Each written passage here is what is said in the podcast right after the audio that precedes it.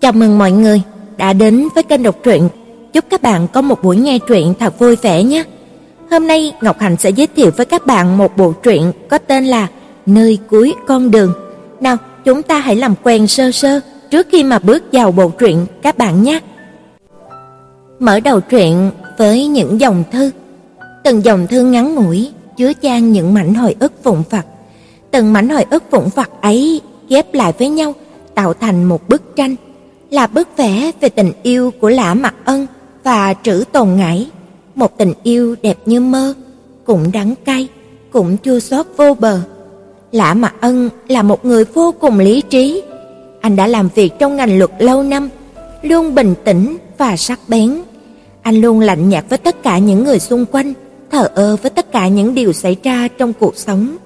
Nhưng đối với Trữ Tồn Ngải, anh chính là người đàn ông dịu dàng và chu đáo, đáng để dựa dẫm nhất thế gian này. Điều duy nhất có thể khiến cho Lã Mạc Ân hồi hộp, chờ mong là những bức thư mà Trữ Tồn Ngải gửi đến. Điều duy nhất có thể khiến cho Lã Mạc Ân nở nụ cười rạng rỡ là những lời mà Trữ Tồn Ngải viết trong thư. Điều duy nhất có thể khiến cho Lã Mạc Ân vui vẻ là Trữ Tồn Ngải của anh được hạnh phúc. Trữ Tồn Ngải, ba chữ một cái tên đối với anh là hết thảy những gì quý giá nhất trên đời. Nào, và bây giờ chúng ta hãy bước vào phần 1, chương 1 của bộ truyện các bạn nhé. À, và truyện còn có tên nữa là Khe hở hạnh phúc. Chương 1 Người đàn ông mặc bộ âu phục màu xám đậm đi trên đường, từng bước chân ổn định, không nhanh, không chậm, vững vàng dẫm trên mặt đường. Tay phải của anh xếp một chiếc cặp táp bên trong tất cả đều là tài liệu liên quan tới việc tố tụng. Điểm này là phải thức trắng làm việc. Là một luật sư bình tĩnh và sắc bén, anh đã làm việc trong ngành luật lâu năm, tỷ lệ thắng quan tòa lên đến 98%, một tỷ lệ tương đối cao trong giới luật sư. Bởi vậy, anh là một luật sư giỏi có tiếng. Tên anh là Lã Mặc Ân. Lúc ở tòa, anh luôn nói thẳng thắn, từ tốn, mỗi lần trình bày hay là phân tích vụ việc đều có thể kích thích thẩm phán và kêu gọi sự ủng hộ của những người xung quanh. Nhưng chỉ cần bước xuống, Lã Mặc Ân là một người trầm tĩnh, nếu không có gì cần thiết, anh ta rất ít nói chuyện. Đối xử với bất kỳ ai đều lạnh nhạt, những từ như là sôi nổi, thoải mái, cởi mở không phù hợp để hình dung về người đàn ông này. Nhưng thật ra, Lã Mặc Ân thật sự là một người đàn ông rất đổi dịu dàng. Và sự dịu dàng ấy chỉ xuất hiện khi đối mặt với một cô gái tên là Trữ Tồn Ngải. Hai người đã quen biết nhau như trọn một đời, là thanh mai trúc mã cùng lớn lên bên nhau. Tất cả bạn bè quen biết Lã Mạc Ân đều hiểu một điều, chỉ cần có Tồn Ngải ở đây, luật sư Lã bình tĩnh, sắc bén, lạnh lùng cứng rắn kia sẽ hoàn toàn thay đổi, trở nên ôn hòa, dễ gần. Thật đáng tiếc, Hiện giờ Tồn Ngải không có ở đây, cô đang đi vòng quanh thế giới, khắp mọi nơi, từ Mỹ, Nhật Bản, châu Phi, Úc đều in dấu chân của cô. Tồn Ngải đến những quốc gia khác nhau, từng bước hoàn thành giấc mộng của mình, mà anh không phải là một người đàn ông trói buộc người mình yêu, vì hy vọng của cô, nếu Lã Mạc Ân không thể từ bỏ, anh thà buông cô ra. Đi vòng quanh thế giới là ước mơ từ nhỏ đến lớn của Tùng Ngải. Lúc nào cũng luôn nói trên miệng không ngừng được, vì thế Lã Mạc Ân thường xuyên nói với cô, sau này nhất định anh sẽ kiếm nhiều tiền cho em đi chơi. Và giờ đây quả thực Lã Mạc Ân anh đã kiếm rất nhiều tiền, mà Tùng Ngải hiển nhiên có thể sử dụng tiền của anh lưu giữ thế giới này vào trí óc. Mạc Ân lấy chìa khóa mở cửa phòng. Đây là Căn hộ ở tầng 5 anh đã ở rất lâu, từ lúc sinh ra cho đến bây giờ. Vài năm sau khi mà bố mẹ về hưu đã chuyển về sống ở quê nhà, thực hiện giấc mộng cho một cuộc sống điền viên đơn giản. Hai người anh trai, một người là bác sĩ ở Mỹ, một người đang mở một công ty phần mềm máy tính tại Nhật Bản. Theo lý mà nói, người nhà không ở đây, một người đàn ông độc thân như Lã Mặc Ân Anh có thể sống ở một căn hộ đầy đủ tiện nghi ở gần văn phòng luật sư, vừa tiện đi lại, lại không phải đối mặt với căn hộ rộng lớn nhưng trống rỗng và quạnh quẻ này. Nhưng Lã Mặc Ân vẫn không hề chuyển đi. bởi vì nơi này có rất nhiều những kỷ niệm đẹp giữa anh và Tồn Ngải. Sau căn hộ có một khoảnh sân nhỏ với ba cây ăn quả do ông lã trồng. Lúc sinh con trai trưởng, ông trồng một cây xoài, sinh con thứ, ông trồng một gốc mận, đến khi sinh Mạc Ân, một cây nhãn đã ra đời. Là ông hy vọng ba anh em có thể giống với những cái cây kia, cả đời không lo mùa thu hoạch.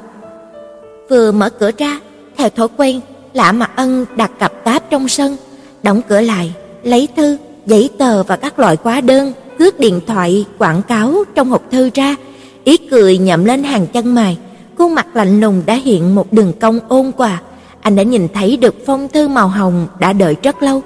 Vào nhà, quăng chìa khóa vào lọ thủy tinh, cặp táp, thư trác đổ đầy trên sofa. Mạc Ân vội vàng cởi áo khoác, mở thư ra, cẩn thận đọc. "Anh, anh vui không? Em đang rất vui. Hôm nay em mới quay lại Mỹ, anh cả còn xin nghỉ nguyên một ngày để đón em ở sân bay đó. Vừa về đến nhà đây, chưa kịp dọn dẹp hành lý gì đã vội viết thư cho anh. Biết lần này em đi đâu không? Là Thụy Sĩ đó, một đất nước giống như cổ tích, hình như là lúc nào chỗ nào cũng có một thiếu nữ của giải Amber đập về. Đẩy cửa bước ra từ một ngôi nhà gỗ nhỏ xíu. Bọn em đi dạo cửa hàng Problet mà cứ nhìn thấy mấy cái đồng hồ cao cấp, mấy chục vạn yên phát sáng lòe lòe kia thì mắt của em thực sự sắp mù luôn rồi.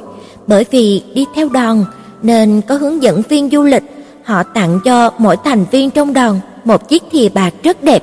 Sau này em muốn dùng nó pha cà phê, uống vào nhất định sẽ lãng mạn lắm. Sao? Sao? Ấy sao mà anh không ở bên cạnh em mà tại em còn ngứa thế này hả? Nhất định là anh đang đọc thầm tên em có đúng không? Biết rồi đó nha, dạ dày của em lại đau rồi, không thể uống nhiều cà phê được. Không uống thì không uống chứ, dùng thìa bạc pha nước mật ong có thể uống chưa?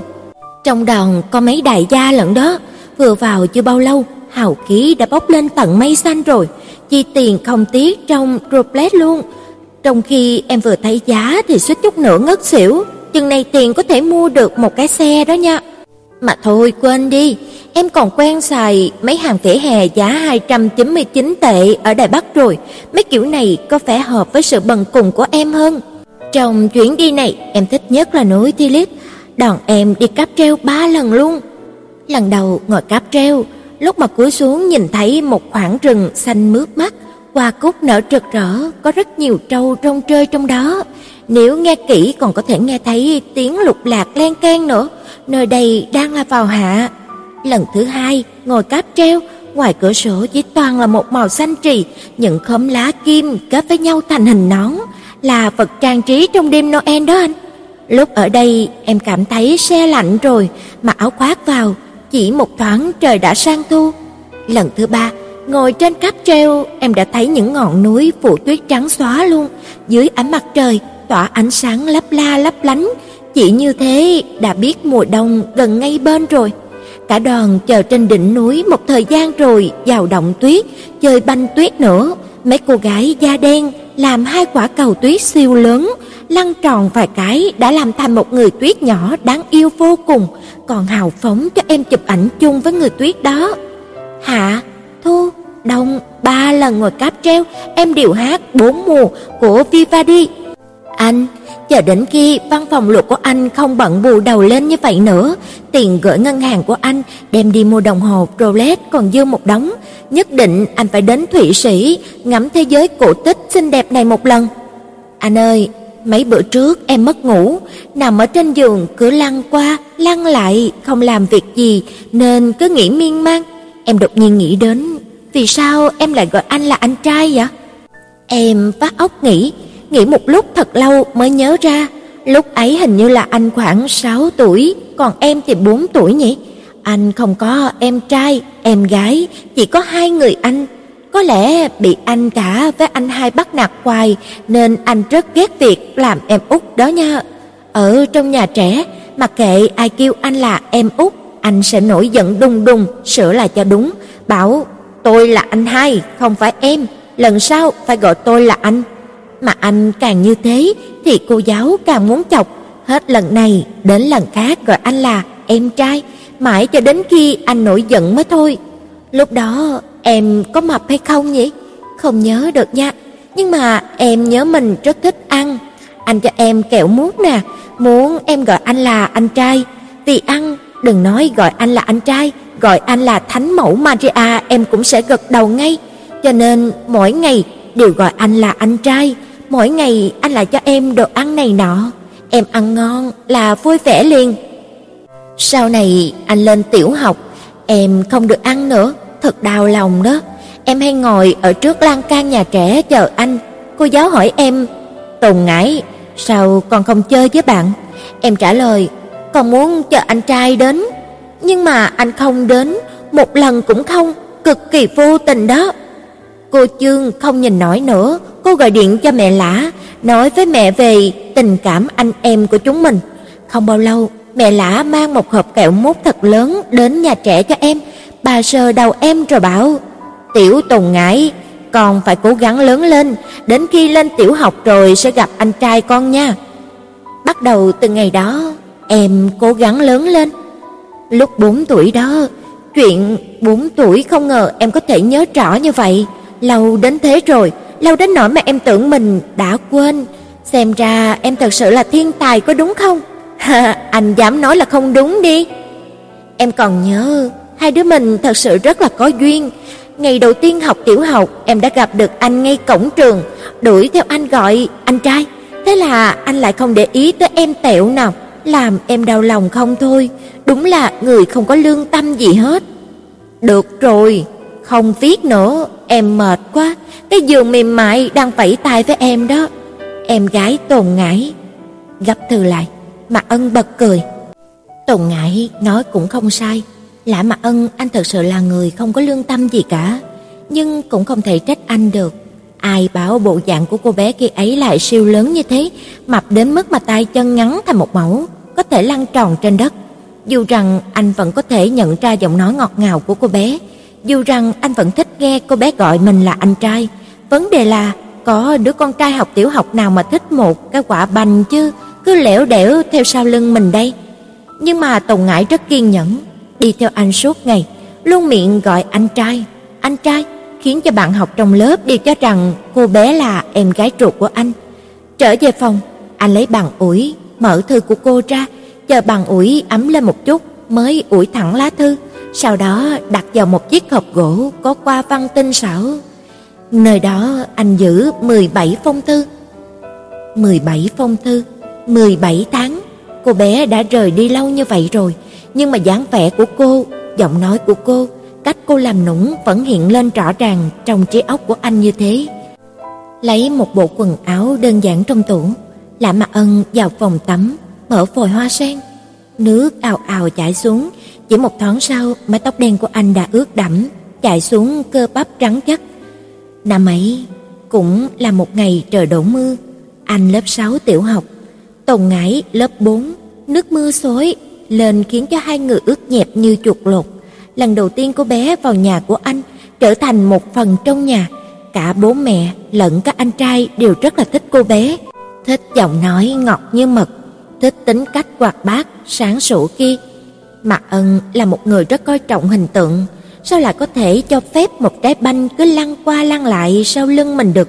Con đường anh đi cũng không phải là nghiệp diễn hài, huống chi mấy bạn học còn hay cười nhạo hỏi, em gái của cậu ăn cái gì để lớn thế? Có phải là ăn đồ ăn thừa không? Ghê tởm hơn, còn có người mang thức ăn thừa đổ dầu hộp cơm của anh, bảo anh mang về cho Tùng Ngải ăn, bảo vệ tài nguyên thiên nhiên, bảo vệ trái đất. Sau khi không thể chịu nổi nữa, Lã Mặc Ân túm tồn Ngải ép vào toilet, cay độc nói với cô: "Tôi không thể làm nghề chăn nuôi, người giống lợn không được đi phía sau của tôi, cút." Miệng của Lã Mặc Ân rất độc, từ nhỏ đã có tiềm chất làm luật sư. Tồn Ngải hơi há há miệng ra, trơ mắt nhìn Lã Mặc Ân xoay người rời đi, còn ngây ngốc nghiên cứu cái gì gọi là nghiệp chăn nuôi trong ốc. Heo và trữ tồn Ngải thì có liên quan gì tới nhau đâu. Tồn Ngải tìm hiểu mới biết anh ngại cô quá mập, lòng tự trọng của con gái hơi bị tổn thương chút xíu, nhưng mà cô thật sự siêu yêu anh trai, vì thế đã hạ quyết tâm. Tuần đầu tiên, từ hạn chế kẹo đường, tuần thứ hai ép bỏ trà sữa trân châu, tuần thứ ba buông tha bánh ngọt. Hiệu quả của phương pháp này có vẻ chậm, nhưng mà cái cổ vốn biến mất nhiều năm của Tồn Ngải cũng dần dần xuất hiện. Tính cách của Tồn Ngải có một sự cố chấp không thể giải thích được. Tỷ dụ, cô bé biết rõ lòng tự trọng bị tổn thương, nhưng dù thế nào cũng lẻo đẻo theo sau Lã Mặc Ân, mỗi một tiếng đều gọi anh trai không ngừng.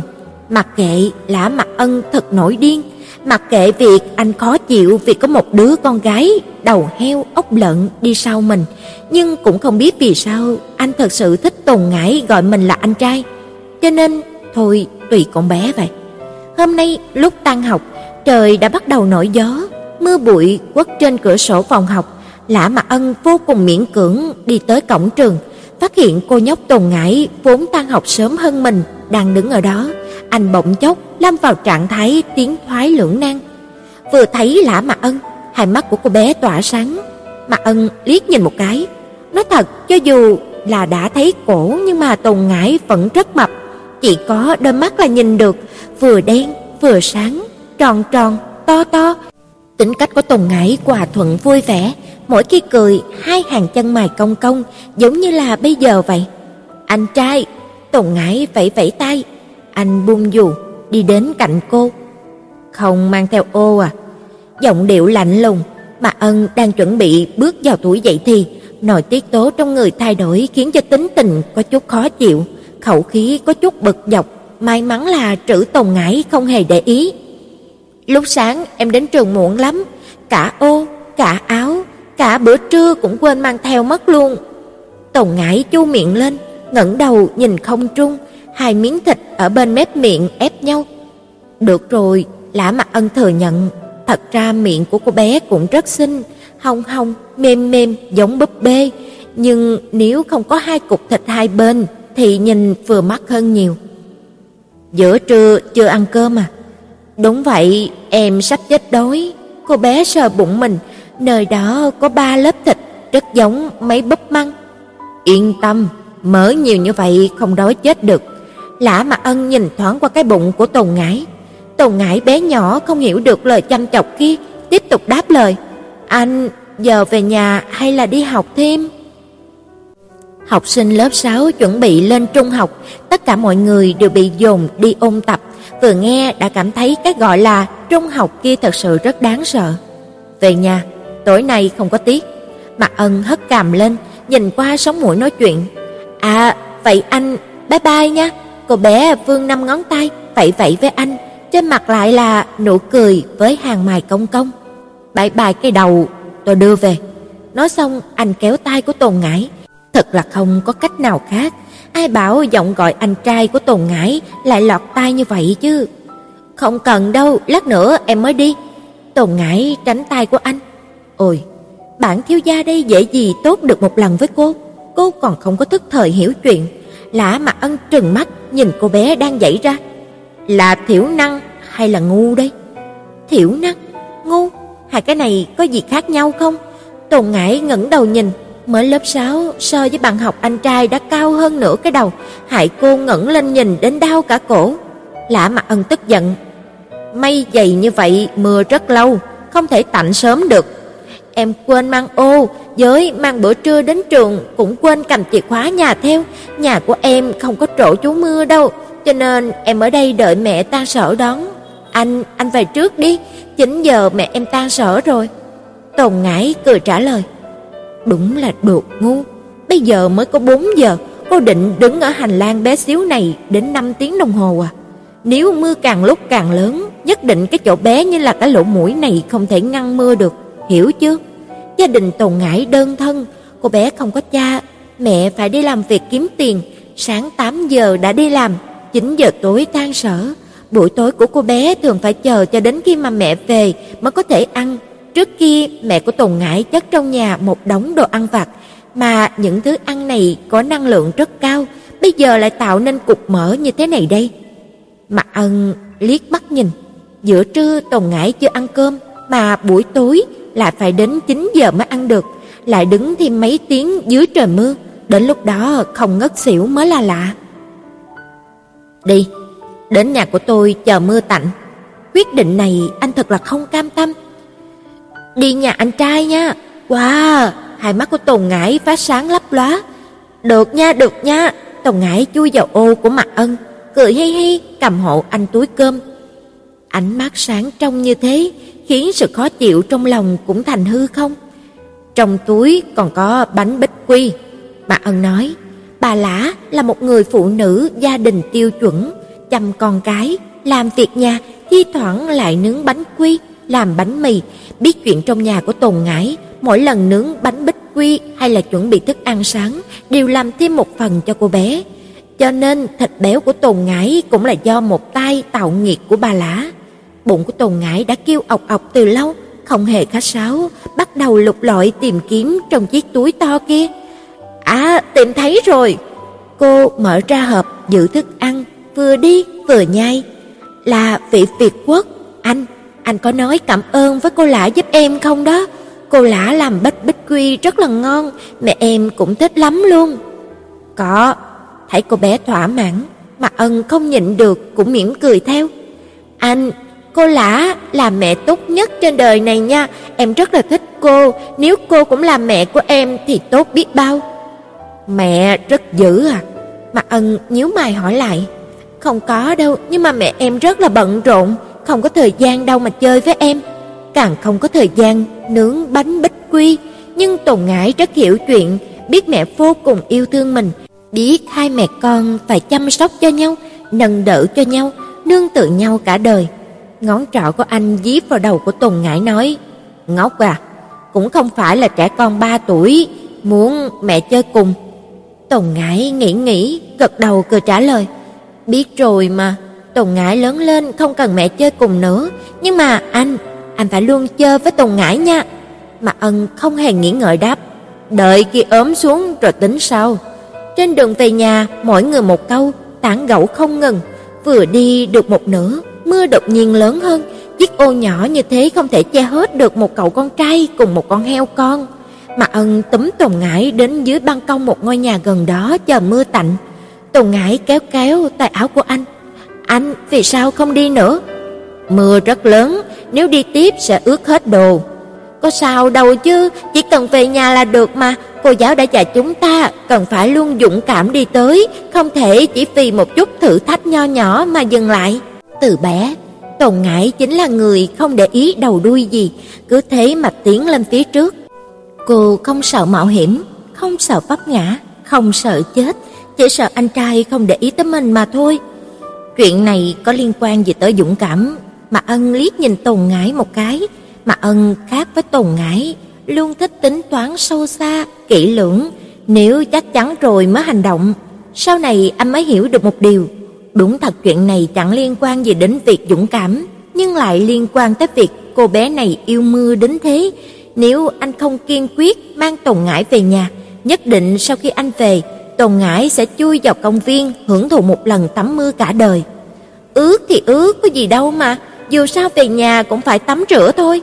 Nói xong, cánh tay heo mập mạp của Tồn Ngải túm lấy tay anh, chỉ thoáng sau đã nhảy vào màn mưa dày đặc, vừa ca hát vừa cười, thanh âm ngọt ngào trong veo.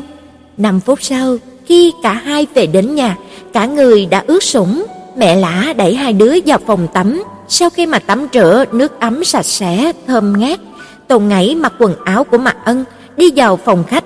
Quần áo anh mặc trên người của bé hơi chật, cái bụng tròn ngấn mở nhét không vừa vào chiếc áo, khiến cho Han lớn nhà họ Lã cười lộn ruột một phen. Mẹ Lã tức giận đến mức mà lấy cây đập rùi quất hai thằng con không biết lịch sự gì hết kia. Mẹ Lã rất tốt, luôn yêu thương Tồn Ngải, bé bỏng tròn vo kia, bế sóc cô nhóc lên đùi ngồi. Tồn Ngải rất là xinh đẹp, mẹ lã không có con gái, Tồn Ngải làm con gái của mẹ có được không? Ánh mắt của Tồn Ngải nhìn thức ăn đầy ắp trên bàn cơm, trong lòng lại thương nhớ đánh bánh quy ngọt ngào, nếu có thể làm con gái của cô lã thì trong đầu hiện lên cảnh tượng một tay mình cầm chân gà, một tay cầm khoai tây cười ha ha, cắn từng miếng lớn, vì thế, một trồn ngải vì kẹo mút gọi mặt Ân là anh trai, đương nhiên cũng sẽ vì đồ ngon cùng bánh quy gọi người ta là mẹ đó. Tồn ngải không hề nghĩ gì nhiều, vòng tay ôm cổ của mẹ lã, cười ngọt ngào gọi một tiếng mẹ nuôi sau đó cũng không ngượng ngùng gì mà gọi hai thằng con trai mới cười nhạo mình lúc nãy là anh cả, anh hai trong mũi, trong óc của Tồn Ngải tràn ngập mùi hương của thức ăn. Bắt đầu từ ngày hôm đó, Tồn Ngải ra ra vào vào nhà họ Lã, coi nhà họ Lã như là nhà của chính mình, mà ân tắt vòi nước ấm, dùng khăn tắm lau đi nước trên người, thay quần áo sạch sẽ, rót một cốc nước sôi, đi đến bên bàn làm việc, mở máy tính ra. Thường theo thói quen, anh luôn dùng email viết thư cho Tồn Ngải, bởi vì biết cô rất vội, nhất định không thể chờ được thư ký gửi hàng không của anh. Bản Word còn chưa mở ra, nụ cười đã tràn trên gương mặt của anh, chỉ cần trong lòng nghĩ tới Tồn Ngải, anh sẽ không nhịn được mà mỉm cười. Em gái, anh rất vui, bởi vì em vui. Có vài chuyện anh phải nói cho em để em khỏi quên. Thứ nhất, anh rất thích em vội viết thư cho anh khi vừa đến nhà. Vội là một chuyện rất tốt, cho nên anh quyết định mở lòng thương, trích một khoản lớn đến tài khoản của em. Thứ hai, không phải anh đã nói rất nhiều lần sao? Em đi nước ngoài thấy cái gì, thích cái nào thì mua cái đó, cho dù đó là một cái đồng hồ còn đắt tiền hơn cả xe, cũng không cần phải dọa người đến vậy. Nhớ kỹ điều này, em cũng có tiền để dành của riêng mình và vì anh trai của em có thể đài thọ được chuyện này. Thứ ba, em ngốc à, đừng gọi anh là thánh mẫu Maria, bà là nữ, còn anh là đàn ông con trai, cũng không có dự tính chuyện giới. Thứ tư, lúc mà mất ngủ thì hãy nhớ đến anh đi, nhớ những lúc mà hai đứa mình chơi đùa với nhau, nhớ những lúc mà chơi đánh trận trên giường. Nghĩ thì tim sẽ cảm thấy ngọt ngào, đầu óc mê muội, rất dễ ngủ. Anh đã làm như thế vô cùng hiệu quả. Công việc gần đây rất là bận rộn như trước, hết phiên này đến phiên khác, số lần ra vào tòa án còn nhiều hơn là số lần ra vào nhà. Mấy ngày hôm trước anh thụ lý một vụ án miễn phí là cha mẹ giành quyền giám hộ con cái. Người bố ngoại tình sau khi ly hôn đã từ bỏ quyền giám hộ con mình, sau này ông ta cưới người mình ngoại tình kia, lại phát hiện cô ta không thể sinh con được. Chuyện này khiến cho nhà bên nội rất là bất mãn với con dâu, vì thế người đàn ông quyết định giành con với vợ trước của mình. Đối với người vợ trước mà nói, con mình một tay mang nặng đẻ đau, chưa từng rời khỏi bên người, tình cảm hai mẹ con bền vững và bà ấy rất đau lòng. Đã nói đã thối lui, tặng chồng cho người phụ nữ kia, cớ sao giờ đây ngay cả con cũng muốn lấy đi. Bà mẹ kia anh có quen biết khi mà mua thức ăn sáng, bà không có bản lĩnh gì, chỉ có sự kiên cường cùng mềm dẻo tôi luyện của một người phụ nữ gia đình. Ly hôn xong mới dùng số tiền riêng không được bao nhiêu của mình mở một quán ăn sáng. Gần đây, Đài Loan có một luồng gió mới, nhờ theo đó mà mở quán, làm ăn cũng không tệ lắm. Vì giúp bà ấy, anh bỏ ra rất nhiều công sức thu thập tìm kiếm những chuyện đàn ông ngoại tình khắp nơi. Thật may mắn, anh phát hiện một điều, Ba năm trước đây, người đàn ông đó đã đánh vợ con mình vì bà không chịu ly hôn, còn có giấy chứng nhận thương tích.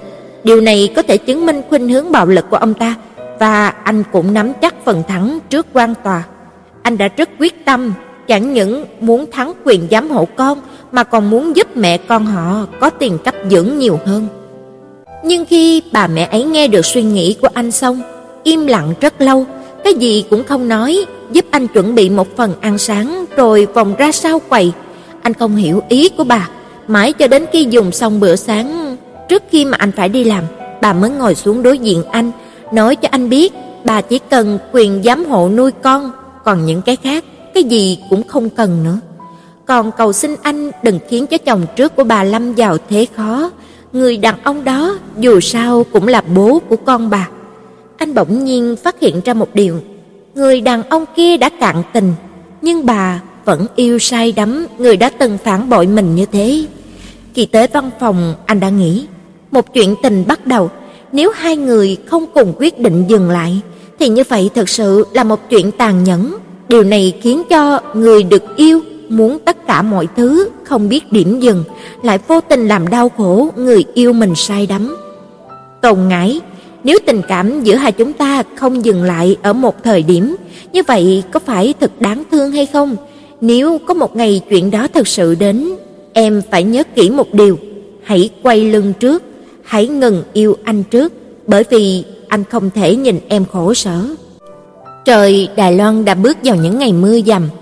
Trời mưa khiến cho tâm trạng của người ta buồn biết bao, hết nỗi nhớ này đến nỗi nhớ khác. Đừng có lúc nào vừa nhìn thấy mưa là lao vào đấy vô quên trời quên đất một hồi.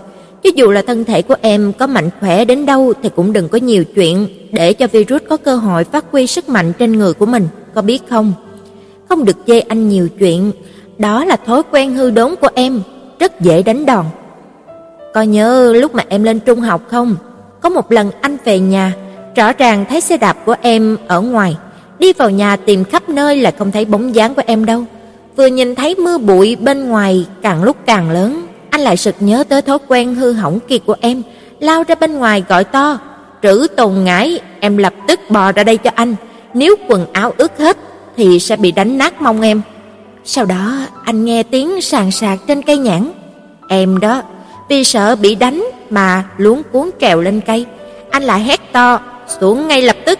Biểu cảm của em kia ấy rất là khó xử, quả đúng là sáng suốt, vừa thấy liền biết chỉ cần em xuống dưới thì không biết giấu mặt vào đâu, cứ mạnh miệng nói, "Em không xuống, phong cảnh này, phong cảnh trên này rất là đẹp."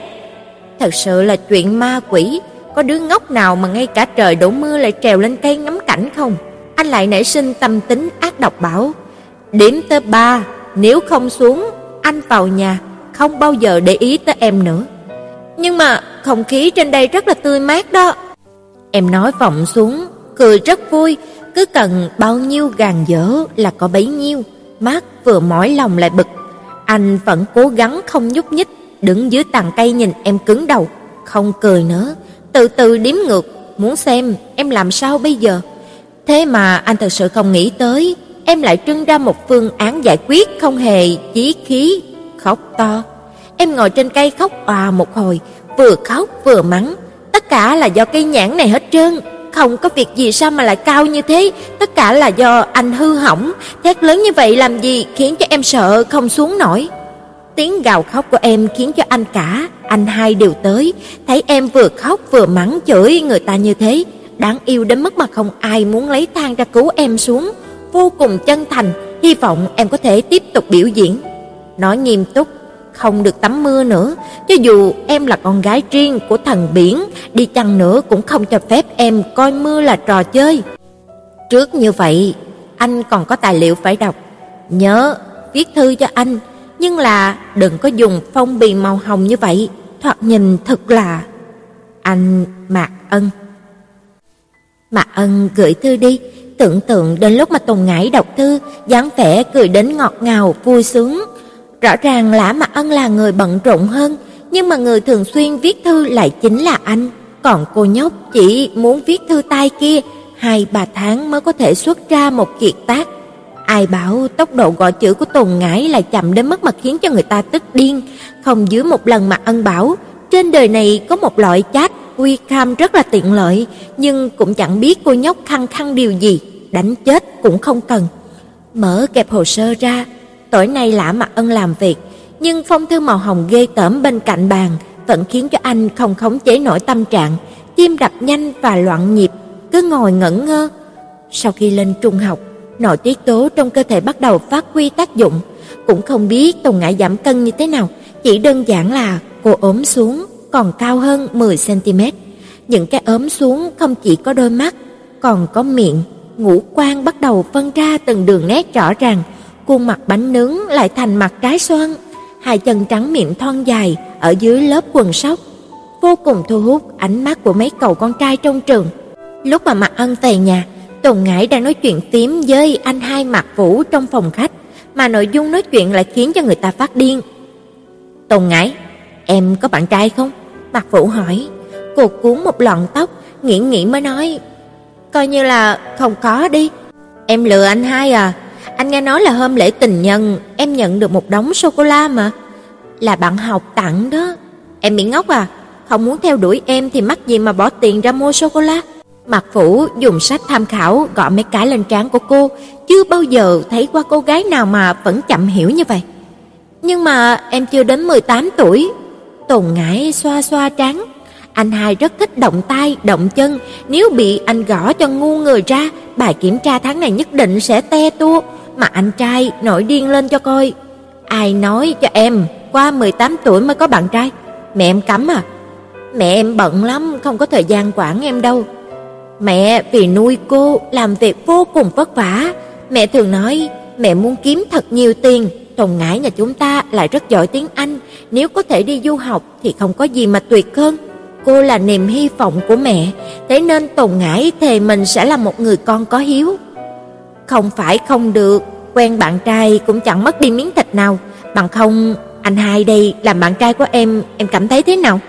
Nói xong, cậu chàng ôm lấy bả vai của Tồn Ngải. Tồn Ngải cười khanh khách hai tiếng, hỏi như thế này thì biết trả lời làm sao? Đàm Thái đỏ mặt cười bảo, "Anh hai à, anh đừng có quậy em."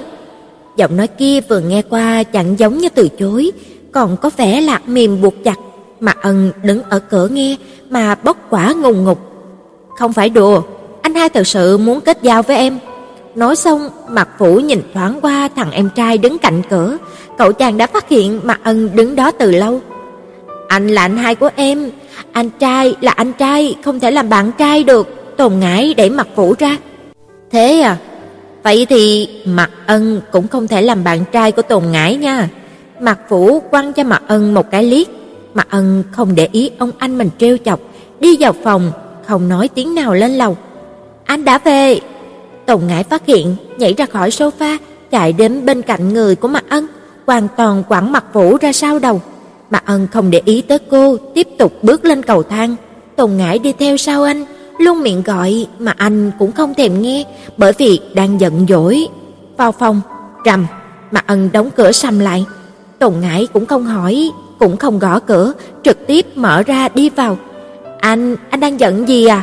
Thật là tủi thân nha, hôm nay là sinh nhật của cô, cô còn nghĩ anh trai sẽ mang mình đi ăn đâu đó, không nghĩ tới hôm nay có miếng bánh ngọt cũng không có, lại còn phát giận nữa." Mà Ân làm bộ không nghe cô nói gì, buông cặp sách ra, lấy sách tham khảo trong cặp, sắp xếp chỉnh tề trên bàn, lại rút ra một cuốn đang muốn ôn tập. Mạc Ân là một học sinh luôn có kế hoạch rõ ràng. Nhìn động tác của anh, Tồn ngại cũng lấy sách tham khảo trong túi, cứ theo cách mà anh sắp xếp theo, nịnh nọt. "Anh, mấy bài anh giao em đều viết xong hết rồi." Vẫn là không để ý tới, mà Ân đến trước tủ quần áo, lấy một bộ quần áo sạch sẽ. "Anh, Em có đối chiếu đáp án đó, hình như là đúng nhiều lắm. Bài kiểm tra tháng này cũng không chừng sẽ là loại khá đó. Cô luôn đi theo phía sau anh, giọng nịnh nọt vô biên. Mặt Ân cũng không nói lời nào, rút ra một cái khăn lông, chuẩn bị vào phòng tắm.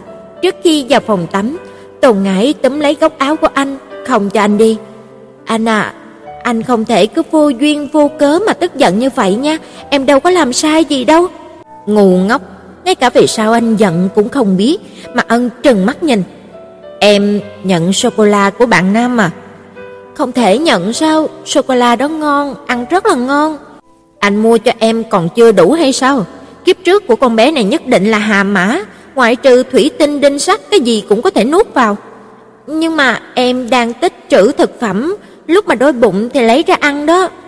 "Em không sợ béo đến chết, không sợ gan nhiễm mỡ à?" Em đâu có mập đâu, em đang cố gắng giảm cân mà. Tùng ngải tuổi phận. Có, sao anh lại không phát hiện? Mũi bắt đầu dài ra, trợn mắt nói dối. Không phải anh thích mấy người mỏng te như là giấy à?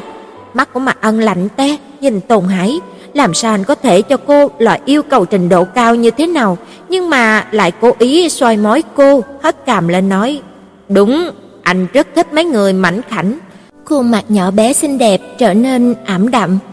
Được rồi, nếu anh thích thì khuôn mặt tồn ngải nhăn nhó vô cùng, khiến trái tim cứng rắn đến mấy của Mạc Ân cũng không nỡ khiến cho cô khó xử nữa, vì thế thở dài một hơi, lần này coi như là xong. Nói thật xem, có rất nhiều người theo đuổi em mà. Đưa thư tình có được tính không? Cái gì gọi là đưa thư tình có tính không? Nếu không tính đưa thư tình chỉ có bảy thôi hai người tặng qua, ba người tặng búp bê, hai người khác đến nhà em, mấy người kia đều nói họ là bạn trai của em, nhưng mà đâu có phải. Mấy lời này vừa nói ra khiến cho mày của Mạc Ân nhíu lại rất chặt, giống như là hai con sâu lông. Vậy nếu tính những người viết thư tình, cô giơ tay đến một hồi, rồi ôi rất là nhiều đó, em tính không hết, nhiều đến mức mà không thể tính được à. Mặt Ân quét mắt nhìn Tồn Ngải từ trên xuống dưới, cũng không phải xinh đẹp gì, chẳng qua chỉ có khuôn mặt là còn nhìn được, chẳng qua là hai chân cũng có thể tính là đường được. Mấy đứa con trai kia đổi lâu vớ quàng sao? Sao em không nói với họ? Sao mấy đứa kia lại tự nhận là bạn trai của em? Cũng chưa nói cái gì hết thì các bạn ấy đã hỏi em. Tồn ngái, cậu có bạn trai không? Em thành thật trả lời, không có. Sau đó mấy bạn nói, từ giờ trở đi mình chính là bạn trai của cậu. Nhưng mà anh, em thật sự chưa đi đâu với họ hết. Cứ thấy cô nàng dùng cách gì từ chối anh hai mà suy nghĩ, cũng chẳng khó mà lý giải phản ứng này của người khác. Lần sau, nếu có đứa con trai nào mà còn hỏi em như vậy, em lớn tiếng trả lời, trước khi thi đại học không muốn có bạn trai, giọng nói phải kiên định, thái độ phải rõ ràng, không thể mơ mơ hồ hồ như vậy được. À, biết rồi. Tùng Ngải gật mạnh đầu, trong lòng thuật lại một lần, giọng nói phải kiên định, thái độ phải rõ ràng. Lúc niên thiếu, mà ăn đối xử với Tôn Ngải khá tệ, chỉ cần có việc gì liền đe dọa, chỉnh cô lại. Rất nhiều năm về sau khi mà nhớ đến những ngày tháng đó, Lã Mạc Ân lại nghĩ, có phải những năm kia anh đối xử với cô quá tệ, ông trời trừng phạt, thế nên mấy năm sau không thể ngừng yêu cô, không thể ngừng nhớ cô, không thể ngừng khắc khoải với cô. Anh Tôn ngãi vặn góc áo của mặt Ân thành đinh ốc, nhìn quần áo ở nhà trên tay anh nên chần chờ một chút. Vậy là hai người không ra ngoài à? Cho nên anh quên sinh nhật của cô rồi nha. Cho nên anh chu miệng lên cô rất là đáng thương. Anh giật áo mình về. Em cũng lấy quần áo đi, anh tắm xong rồi em tắm. Cô mặc quần áo anh mãi cũng thành quen rồi. Không phải, ý em nói hôm nay chúng mình không ra ngoài ăn à? Tồn Ngải cúi đầu, thân thể như là đồng hồ quả lắc, lắc tới, lắc lui, lắc không ngừng. Mẹ nấu cơm rồi, sao phải ra ngoài ăn? Mặt ân biết cô nhóc đang nghĩ cái gì. Bánh kem đã đặt trong tủ lạnh từ lâu, tuần trước mẹ đã đặt bánh kem. Đợi đến tối bố trở về sẽ cùng chúc mừng. Bố mẹ Mặt ân đã đối xử với cô bé giống như là người trong nhà bao năm nay. Ờ, Tồn Ngải vô cùng thất vọng, hai vai buông xuống. mà ân bật cười. Đi mở ngăn kéo nhỏ nhất bên trái của bàn học.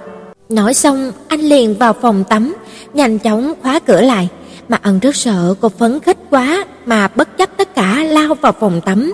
Thân thể trần trụi của anh rất là mắc tiền, không thể chỉ cung cấp để mà làm tham khảo. Ờ, chắc lại là sách tham khảo nữa rồi. Có vài môn tồn ngãi học không chắc, mà ân lo sách ở trường không có nuốt vào được, lại sợ cô đi xa nhà để mua. Thế nên cứ mua hết quyển này đến quyển khác cho tồn ngãi viết bài nhiều đến mức mà tai muốn rớt luôn. Tồn ngãi mở ngăn kéo ra, đôi mắt tròn xoe, chợt mở lớn. Là qua, không phải là sách tham khảo. Cô phấn khích vô cùng, hét lớn. Yeah, anh chưa có quên sinh nhật của cô mà. Tồn ngãi vọt tới cửa phòng tắm, định mở cửa ra. Khóa rồi, tiếc quá. Gõ cửa thật mạnh, nói với vào bên trong. Anh à, cảm ơn anh nhiều, cảm ơn anh nhớ sinh nhật của em, cảm ơn quà của anh. Nói cho hết lời, cô giọt tới bên giường, mở gói giấy ra, đó là một con búp bê được làm bằng tay, có khuôn mặt trái xoan bé xinh của cô, có đôi mắt to, có mái tóc thắt bím hai bên, còn có đồng phục học sinh cùng đôi giày da anh mang cô đi mua. Hắn yêu chết được. Tùng Ngải ôm chặt búp bê vào trong ngực, cười đến háo sắc, nhưng mà ai để ý đâu. Nhịn ba giây, lần thứ hai, Tùng Ngải vọt đến cạnh phòng tắm, gọi lớn cho người bên trong nghe. "Anh, búp bê gọi là Tiểu Ngải Ngải có được không?" Mà ân không trả lời, cô chỉ nghe tiếng nước chảy. "Anh, Tiểu Ân Ân cùng Tiểu Ngải Ngải làm người yêu có được không?" Người trong phòng tắm vẫn không để ý đến cô, hơn nữa còn cố tình hát hò gì đó. "Anh à, vậy anh cũng là bạn trai của em có được không?" Tiếng hát tạm dừng trong 5 giây, sau đó tiếp tục. "Anh, anh làm bạn trai của em, sau này có người hỏi thì em sẽ lớn tiếng trả lời, mình có bạn trai rồi, từ chối người ta luôn. mặt đỏ hồng, đúng là tỏ tình thật khiến cho nữ sinh lúng túng nha. Lần này tiếng hát hoàn toàn im lặng, mặc dù Mạc Ân trong phòng tắm không nói chuyện, nhưng miệng đã toe toét đến tận ót. "Anh à, anh nói có được không?" "Anh, anh nói có được không vậy?" "Anh ơi, anh nói có được không?" Cùng một câu, Tùng Ngải hỏi liên tục 10 lần, muốn biết câu trả lời của anh. Cạch một tiếng, Mạc Ân mở cửa, vẫn còn chưa mặc quần áo vào, trên hông chỉ quấn cái khăn tắm. Ai, ngượng ngùng, ngượng ngùng, rất ngượng ngùng đó. Tồn Ngải thật sự rất là xấu hổ, nhưng là nụ cười trên môi lại như kẻ trộm. Anh nhìn cô, không hề chớp mắt. "Anh, anh nói có được không?"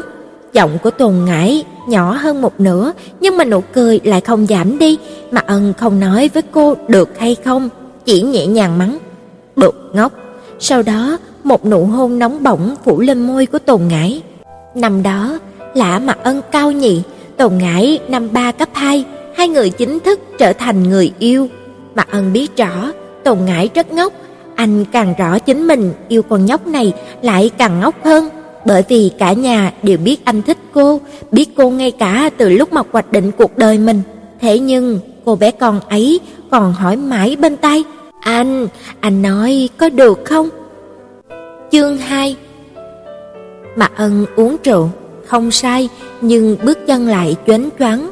Văn phòng luật thắng một vụ lớn, anh mời toàn bộ nhân viên tổ chức liên quan, mấy anh em quá phấn khích, chút rượu anh hết lần này đến lần khác, khiến cho Lã Mạc Ân cũng nóc vào không ít. Lúc mà tan cuộc, Chu Ly Uy muốn lái xe đưa anh về nhà, Lã Mạc Ân lại từ chối, bởi vì anh không cho bất cứ người con gái nào cơ hội, cho dù em gái hiện tại không ở cạnh, cho dù Lã mặt Ân có dư yếu tố để ăn phụng.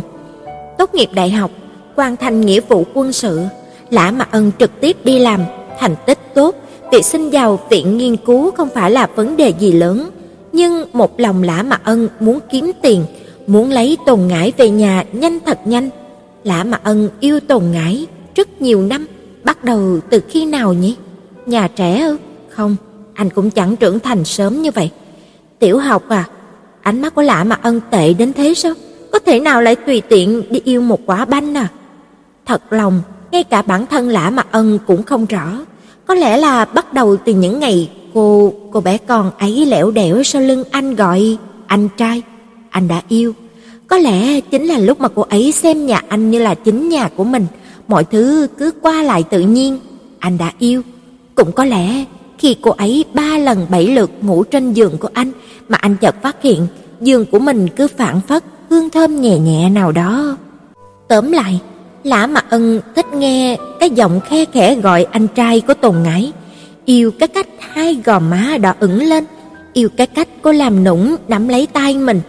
Anh, chúng ta phải tương thân tương ái, yêu nhau thật lâu, thật lâu, thật lâu nha. Cũng yêu cái cách cô bé con chẳng bao giờ biết ngượng ngùng là gì, chỉ chỉ vào ngực của mình và nói: "Anh, ý của Tùng Ngải là gì chứ? Chính là nơi này của em đó, có rất nhiều, rất nhiều tình yêu, anh có thể tận lực mà sử dụng, không cần lo lắng xa xỉ hay là lãng phí gì hết, bởi vì tình yêu của em đối với anh là vô tận, không có điểm dừng, dùng bao nhiêu cũng không hết á." Anh cả mặt thừa nói, "Cậu đối với Tùng Ngải là quen, không phải yêu." Lã mặt Ân không đồng ý, cảm giác tự đáy lòng này so với bất kỳ ai anh hiểu chính bản thân của mình. Anh hai mặt phủ nói, Ly Uy là một cô gái tốt, nếu có thể thì cậu hẳn nên cho cô ấy một cơ hội.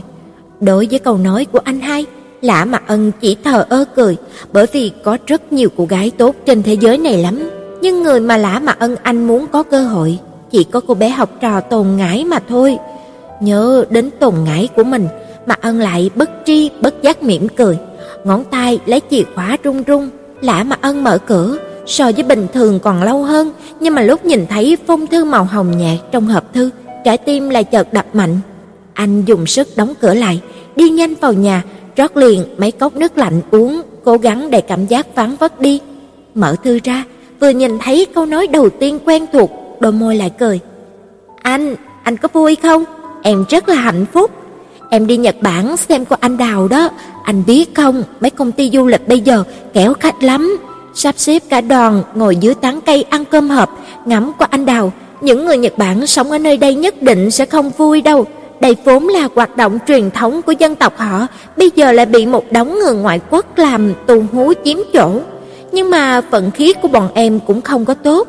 Trời bỗng nhiên đổ mưa to, mấy người không mang theo ô đành phải ngoan ngoãn ngồi trên xe ngắm qua anh đào, ăn cơm hộp, còn mấy người có cầm ô theo thì xuống xe dạo chung quanh. Anh đón xem em có mang ô không? Nhất định là anh sẽ đón em không mang mà. Ha, sai rồi nha. Em có mang ô, nhưng mà em đã cho một bác trong đoàn mượn lúc mà xuống xe mắc mưa. Hoàng Hải mắng em, Em thề, đây là một cơn mưa lãng mạn nhất mà em từng thấy. Nếu cho em chọn lại một lần nữa, em vẫn sẽ đi chơi. Làm ơn, đó là mưa qua anh đào đó nha, không phải là lúc nào muốn chơi cũng có thể chơi được, anh hiểu không? Trọng điểm là em không có bị cảm gì hết, cũng không có sinh bệnh. Em trời sinh có máu cá sấu, thân thể cường tráng, không có thiên địch đó. Anh trai, anh có biết không, em rất rất rất yêu mưa, mà không chừng anh nói đúng, em thực sự là con gái riêng của thần biển á. Anh, mấy câu chuyện anh kể và cả chuyện cây nhãn kia nữa, em còn nhớ. Anh thật sự rất là xấu bụng đó, biết rõ em ngượng rồi mà còn cố ý gài em nữa. Có bạn trai như anh, quả thật là bất hạnh khủng khiếp nhất trong đời em. Nhưng mà em muốn sửa lại vụ này một tí, lật lại bản án coi, hôm đó không phải là em đi tắm mưa mà là tức giận. Em giận anh cùng cái chị Chu Ly Uy kia sao lại đi gần đến thế? Em đang ghen đó. chị ý làm sao có thể dựa vào anh như vậy, làm sao có thể một lần, hai lần, ba lần chạy đến nhà anh. Đó là đặc quyền của riêng em thôi đó. Ai nói cho rõ ràng, ai mới là bạn gái chính thức của anh chứ? Em đây đã định anh từ lâu rồi, được không? Em tức đến bể bụng luôn, liền đem quà sinh nhật chuẩn bị cả một năm chôn dưới gốc nhãn ấy. Không tiễn, thế mà lại gặp chuyện bi thảm, trời mưa ầm ầm, đã thảm càng thêm thảm. Em tủi thân muốn gọi to, không nghĩ là anh lại gọi em trước tiên, hại em nuốt mấy tiếng vừa định quát tháo vào họng. Em rất là đáng thương nha, thế mà anh còn muốn đánh em nữa, anh xem tình huống đó coi, nếu em mà không leo lên cây thì còn chỗ nào để trốn chứ. Anh, cây nhãn có trái chưa? Em rất nhớ vị của cây nhãn đó. Anh hai từng hỏi em vì sao thích ăn nhãn thế. Anh nghĩ sai rồi, em vốn đâu có thích ăn đâu, nhưng bà lạ nói cho em biết Cây nhãn là cây sinh mệnh của anh, vì thế cây nhãn đối với em mà nói có một ý nghĩa đặc biệt nào đó. Em yêu chủ nhân của nó, thế nên cũng yêu nó vào tận xương cốt của mình. Em thích mỗi lúc mà dựa vào thân nó đọc sách, nghĩ đến chuyện khác nhau, yêu mấy quả nhãn ngọt ngọt vào bụng của mình, yêu lúc mà tâm sự với nó, yêu khi em ôm nó, gọi tên nó, cọ người vào nó. Đối với em mà nói, nó chính là tiểu ân ân của em. Nói đến đây em muốn kể cho anh nghe chuyện đau lòng. Tiểu ngải ngải nhà em đã rớt mắt phải rồi. Em lật tìm khắp mọi nơi, không thiếu chỗ nào cả. Cơ mà vẫn không thấy. Có thể là cô dọn vệ sinh đã quét đi mất rồi. Hại tâm trạng của em tệ suốt mấy ngày liền. Tiểu ngải ngải đáng thương đã biến thành rồng một mắt. Em không biết khi mà dùng một mắt để mà nhìn thế giới này thì không gian có thể trở nên méo mó không? Em sợ em ấy sẽ mất luôn con mắt kia nên là lấy chỉ với mà kim khâu mấy bận, ý là muốn khâu chặt cho cố định lại thôi. Đầu cô biết là khâu không tốt, khiến con mắt bên trái bị khuyết tật luôn. Tất cả đồ vật rồi sẽ có ngày hư, mọi sinh mệnh trên thế giới này rồi sẽ già, rồi sẽ chết. Em rất ghét những cảm giác như thế, thật hy vọng thời gian có thể ngừng lại một giây này. Anh trai, trộm hỏi anh một câu nha. Chu Ly Uy vẫn thắm thiết với anh lắm sao? Tái bút, em thích bì thư màu hồng vì nó cho em cảm giác yêu đương đó. Em gái tồn ngãi Đọc xong thư của cô, mà ân không đi tắm rửa, tìm một cái sảnh, mở cái đèn lớn nhất trong sân ra, từng sảnh, từng sảnh đào lấy bảo Phật dưới góc nhãn. Một màn này, nếu người không biết chuyện nhìn vào nhất định sẽ hiểu lầm anh nửa đêm nửa hôm đào mộ tán người. Không tốn bao nhiêu sức lực mà ân đào lên một cái hộp sắt, gói giấy bao quanh đã bị phân quỷ, hộp sắt cũng đã bị gỉ sét nghiêm trọng. Anh đặt hộp qua một bên, động tác nhanh hơn, lắp hết bùn đất trở về, bởi vì anh đã hứa với cô học trò nào đó sẽ phải chăm sóc kỹ lưỡng cái cây sinh mệnh này. Về phòng, Mạc Ân lấy khăn lau bùn đất trên mặt hộp rồi mở ra, bên trong còn có một bình thủy tinh màu đục, lắc lắc cái bình thủy tinh, bên trong nữa lại có rất nhiều tờ giấy nhỏ, rút nút lọ, rất nhiều những cái cuốn nho nhỏ, bên trong có chứa mấy mảnh giấy bé xíu. Lã Mạc Ân cầm lấy một cái, bên trên viết: "Mình hy vọng trước năm 25 tuổi có thể gả cho anh trai, sinh hai đứa nhóc nghịch ngợm, trồng một cây ổi và một cây vải trong sân." Mở tấm thứ hai, mình hy vọng có thể đọc cách tráng bít tết nhanh nhanh, đi so với Chu Ly Uy. Mở ra tấm thứ ba, mình hy vọng ông trời có thể giúp mình một phen, khiến cho Chu Ly Uy thi đại học châu Phi rời xa khỏi anh trai. Mà Ân bật cười, nào có ai mang hy vọng của chính mình làm quà sinh nhật cho người khác. Tồn Ngải không thi được vào trường trung học của Mạc Ân, không thể làm đàn em của anh lần hai. Mấy hoạch định đều tan tành, nhưng mà dù sao thì đầu của cô bé cũng có giới hạn, cũng không thể ép buộc rồi làm khó người ta. Cho nên mục tiêu kế tiếp của Mạc Ân là ép Tồn Ngải thi vào trường đại học của mình để hai người lại có thể đàn anh đàn em chung một trường. Bởi vậy, cô bé Tồn Ngải vừa mới học cao nhất, anh liền cho cô một đống bài thi vĩnh viễn làm không xong. So với thầy giáo lớp học thêm, Mạc Ân càng khủng bố hơn với Tồn Ngải. Ở năm cấp 3, anh quen một cô gái tên là Chu Ly Uy, dáng vẻ xinh đẹp, cũng có khí chất, là nữ thần trong cảm nhận của mấy nam sinh trong trường. Cô bạn này khá bạo, lần đầu tiên gặp mặt đã nói với anh: "Chào, tôi là Chu Ly Uy, năm 3, lớp 18. Tôi đã để ý bạn rất lâu, là một nam sinh có năng lực lãnh đạo, hy vọng chúng ta có thể làm bạn với nhau." Lã Mặc Ân mỉm cười, không phản đối. Thời kỳ này, nội tiết tố trong cơ thể cũng giảm bớt, tính tình của anh rõ ràng tốt hơn nhiều, tuy rằng vẫn còn rất lạnh lùng, nhưng quan hệ đối với người khác cũng không có tính là tệ. Chu Ly Uy nói, lần đầu tiên tôi chú ý tới bạn là khả năng hùng biện tuyệt vời của bạn. Bạn cũng có một cái lưỡi tốt, mọi suy nghĩ đều có logic, thật khiến cho người ta ngạc nhiên. Bạn đã nghĩ mình muốn học gì khi mà lên đại học chứ Lã Mạc Ân cũng từng chú ý tới Chu Ly Uy, không chỉ vì cô bạn này thường xuyên lên bảng danh dự của trường vì thành tích tốt, mà bọn họ cũng từng là đối thủ của nhau trong vài cuộc thi hùng biện. Nhưng anh chưa bao giờ chủ động nói chuyện. Điều cấp 3, đương nhiên tôi có nghĩ, Lã Mạc Ân đã hoạch định mục tiêu của mình từ lâu, cũng cố gắng đi trên con đường để tiến tới, đã nói Lã Mạc Ân là người biết sức mình, thanh niên có kế hoạch mới sống tốt trong thời đại này được. Bạn muốn học gì? Có bạn hỏi. Luật. Chu li Uy ngẩn người ra, nụ cười quang mỹ nở trên môi. Thật tốt quá, tôi cũng vậy, hy vọng tương lai là một luật sư, nhưng tôi nghĩ so với bạn, tôi sẽ thành danh sớm hơn. Lã Mạc Ân không trả lời, nhưng mày nhíu lại. Cô gái này nói rất là chắc chắn, chắc chắn đến mức mà khiến cho người ta cảm thấy cô ta quá kiêu ngạo. Chu Ly Uy không để ý tới việc người khác nghĩ mình kiêu ngạo, bởi vì kiêu ngạo là chuyện mà chỉ có những người có năng lực mới làm được. Đừng quên, bạn vẫn có một thời gian phải tham gia quân ngũ, thời gian đó đủ để tôi bỏ xa bạn. Không nên nói chắc như vậy. Cô không biết giấy phép hành nghề rất khó lấy sao? Lã Mạc Ân hất một gáo nước lạnh.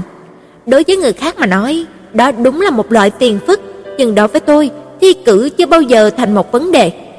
Cô rất là tự tin. Lã Mạc Ân bật cười, cô gái này thật sự vô cùng tự tin, nhưng cũng không khiến người ta ghét được. Đây chính là tính chất đặc biệt của một người phụ nữ mạnh mẽ. Cô nàng giơ một ngón trỏ, lắc lắc trước mặt anh. Ai cũng từng nghĩ ngăn cản tôi trở thành người như thế.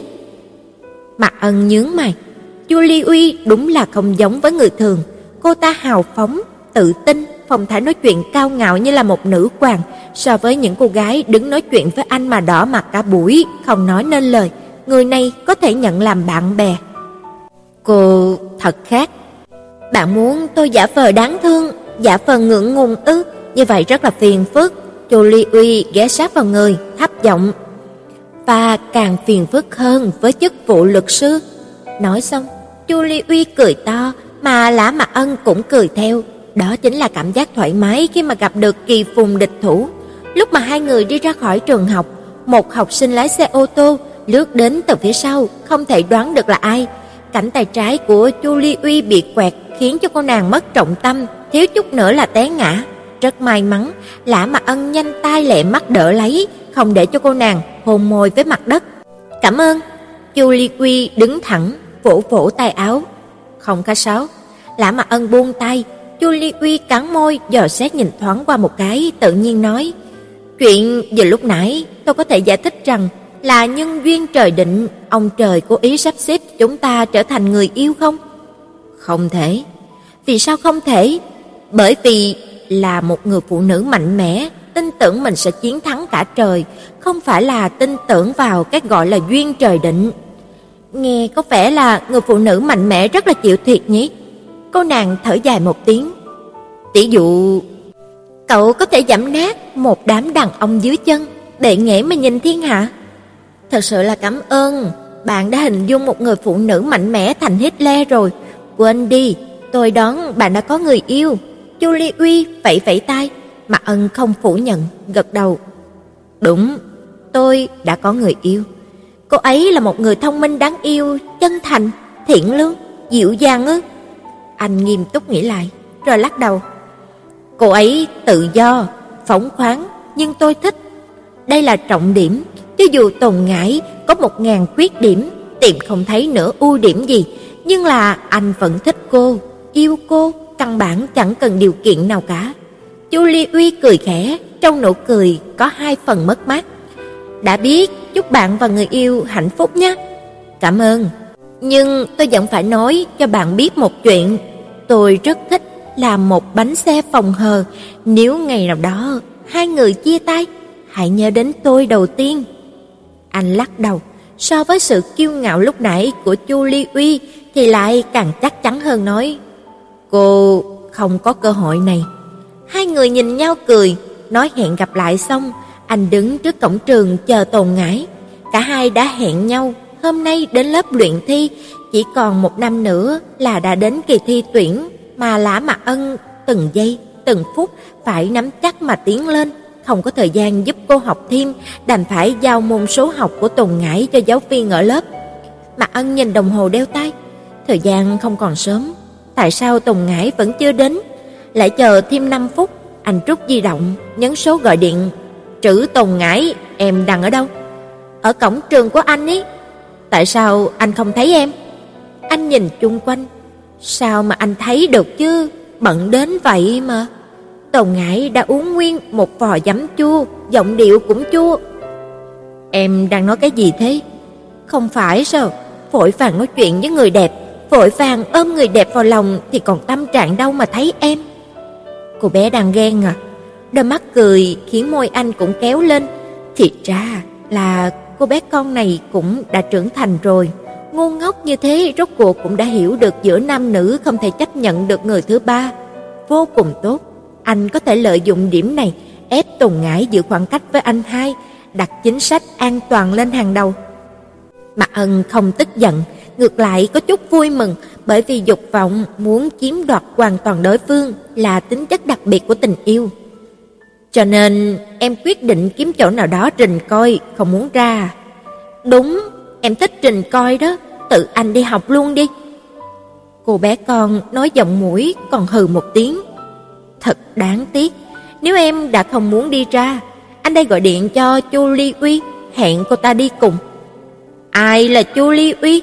Giọng nói của Tùng Ngải cao vút, giống như là cắm hai cái đinh sắt bên trong vậy. Người đẹp em vừa nói đây. Hơ, thì ra tên cô ta là Chu Ly Uy, chỉ nghe một lần, Tùng Ngải đã ghi nhớ ba chữ này vào đầu thật chắc. Anh nói đáng tiếc, là đáng tiếc cái gì? Cô trầu trĩ hỏi ngược. Không có gì, em về nhà trước đi, anh sẽ tìm thời gian hỏi thăm lớp học thêm cho em. Đến lúc đó em tự mình đi học, mà ân chuyển đề tài. Rốt cuộc các người đi đâu? Giọng điệu nóng nảy. Không có việc gì, em ngoan ngoãn về đi, thời tiết không tốt lắm, có lẽ trời sẽ mưa. Em về nhà sớm một chút, đừng có chạy loạn, sẽ mắc mưa. có biết hay không? Em không muốn, anh nói đi, anh nói đi là anh đi đâu?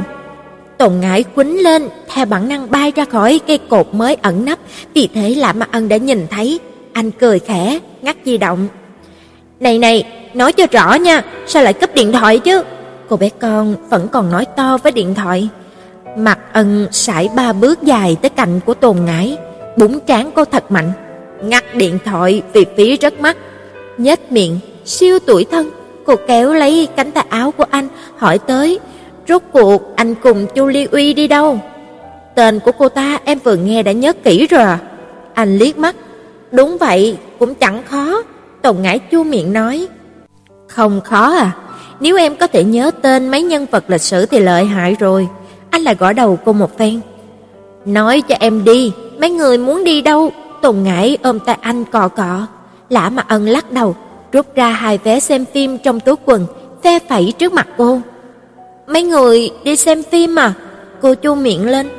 Ngu ngốc, không phải mấy người mà là chúng ta. Anh thực sự không chịu nổi, trừng mắt mà nhìn. Tùng Ngải nở nụ cười, khuôn mặt đỏ hồng ngượng ngùng.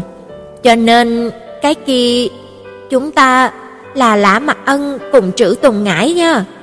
Anh rất muốn gõ gõ vào đầu cô thêm mấy phát, nếu không sợ Tùng Ngải ngốc đi thì đã sớm động tay rồi. Không đúng, là Lã mặt Ân cùng Trữ ngu ngốc. Tùng Ngải chưa từng sợ mắng, nắm lấy tay của Lã mặt Ân, mười ngón tay quấn chặt, dán mặt lên cánh tay anh, giọng nói khe khẽ mềm mại. "Anh trai." "Sao hả?" Một tiếng hừ mũi. "Em thấy tùy cái cô Julie Uy kia rất là xinh đẹp, nhưng là rắp tâm bất lương, cố ý đùa giỡn, cố ý ngã lên người của anh đó. Ngốc à, đó là ngoài ý muốn, có người đụng vào. Nói không chừng, đó là người của cô ấy nha, là cô ấy sắp xếp này nọ, bằng không sao hôm nay lại tông vào, rồi còn cố ý, khi mà ở bên cạnh anh thì cô ấy bị đụng phải, còn vô cùng vừa vặn, ngã thẳng vào lòng anh luôn kìa. Vừa nói xong, vừa vỗ vỗ ngực anh, nơi vừa bị Chu Ly Uy chạm qua, chỗ này khó ngửi chết đi được. Quay tơ ra cán hả cô? Em là Mori Kogoro chắc. Được rồi, em nên thi ngành luật đi. Thi à, này, cô vội vã nói sang chuyện khác. Anh, tự mình đi xem phim đi. Lã mà Ân xem từng cái một, đọc tất cả mọi hy vọng ước nguyện của Tùng Ngải xong, chọn một vài tấm, dùng đinh mũ cố định lại lại đọc những dòng chữ trên ấy lần nữa. Mình hy vọng có anh trai có thể vẽ tấm phát họa trữ Tùng ngãi cho mình. Anh đoán lúc mà Tùng ngãi viết tờ giấy này là vì cô nhìn thấy anh đang ngồi vẽ ở lớp mỹ thuật tạo hình, lã mặt ân vẽ khá đẹp. Mình hy vọng có thể để dành đủ tiền để mua Swarovski. Vòng Swarovski hình như là bạn học của Tùng ngãi nói cho cô biết. Cô bé nói với anh, mỗi một hạt thủy tinh là một tình yêu hoàn mỹ, tất cả những đôi yêu nhau đều có chung một hạt thủy tinh như thế, mà phòng thủy tinh này rất là nổi tiếng. Mình hy vọng lúc mà gả cho anh trai có thể mặc trang phục của Scarlett O'Hara trong cuốn Cuốn theo triều gió, dùng rèm cửa nhà làm một bộ váy màu xanh biếc. mà Ân lắc đầu mỉm cười, lần đó cả hai cùng nhau đi xem bộ phim Mẹ cất rất lâu, Cuốn theo chiều gió, đó là một bộ phim điện ảnh thật cũ. Mình hy vọng lúc mà đến kỳ kinh nguyệt không đau như vậy nữa. Mình hy vọng không cần cầm bút viết chữ. Anh gom hết những mẫu giấy còn lại vào một chiếc hộp giấy mới, sau đó dọn dẹp lại phòng khách sạch sẽ. Thật quy luật, Lã Mặc Ân vào phòng tắm, tắm rửa, sau đó mở máy tính hồi âm, cũng rất quy luật, anh chợt nhớ tới tồn ngải của mình. Nụ cười ngọt không nhịn được khiến cho hàng mày giãn ra. Mỗi lần nghĩ đến cô bé con như thế, anh luôn không nhịn được. Em, anh rất vui vẻ bởi vì em hạnh phúc. Và có một vài chuyện anh nói rõ. Thứ nhất, anh sẽ gửi cho em một tiểu ngải ngải mới. Lần này, kính mong em chăm sóc mắt em ấy thật kỹ, đừng để em ấy biến thành Helen Keller. Thứ hai, ai nói cá sấu không có thiên địch, thiên địch của nó chính là loài người. Con người có thể rút gân nó, lột da nó, ăn thịt nó, cho nên không sợ chết đi, lần sau mà em còn mắc mưa nữa coi, xem anh có lột da em như thế nào. Cho dù mưa qua anh đào gì đó có lãng mạn đến đâu, cho dù nước mưa em làm nhiệt quyết sôi trào như thế nào cũng không được, có biết chưa? Thứ ba, anh đã đào bình thủy tinh ấy lên, cũng phân loại xong, anh đem đã hoàn thành cũng như chưa hoàn thành phân riêng, trong đó có một tờ viết: "Em hy vọng trưởng phòng giáo dục nhanh nhanh đổi người." Chúc mừng em. Bây giờ trưởng phòng giáo dục đã đổi người, nhưng học sinh trung học cũng chẳng thoải mái được bao nhiêu so với em dạo đó. Có thể thấy được những áp lực như thế này thì căn bản một chức trưởng phòng giáo dục nho nhỏ không có trách nhiệm. Anh nghĩ người chịu trách nhiệm phải là mấy ngàn năm qua khoa cử thăm sâu của người Trung Quốc, cùng với việc cha mẹ luôn hy vọng con trai thành chồng, con gái thành phượng.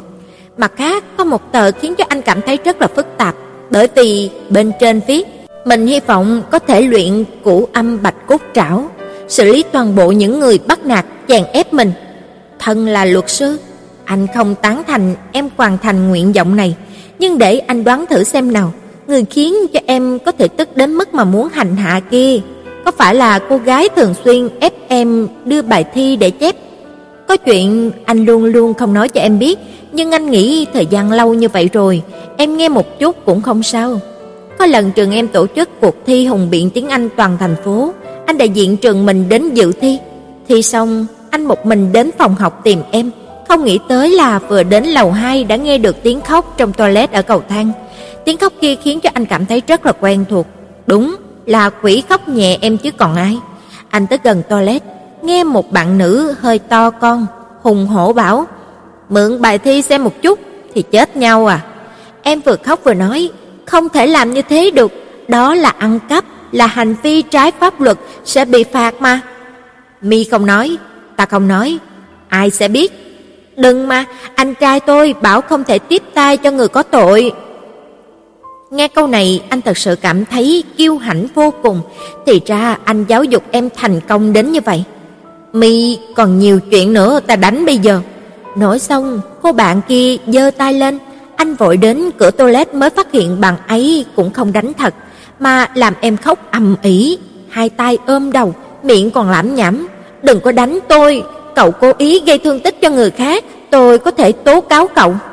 Đối với những tình huống như thế này, anh cũng không biết nên khóc hay là nên cười thì tốt hơn.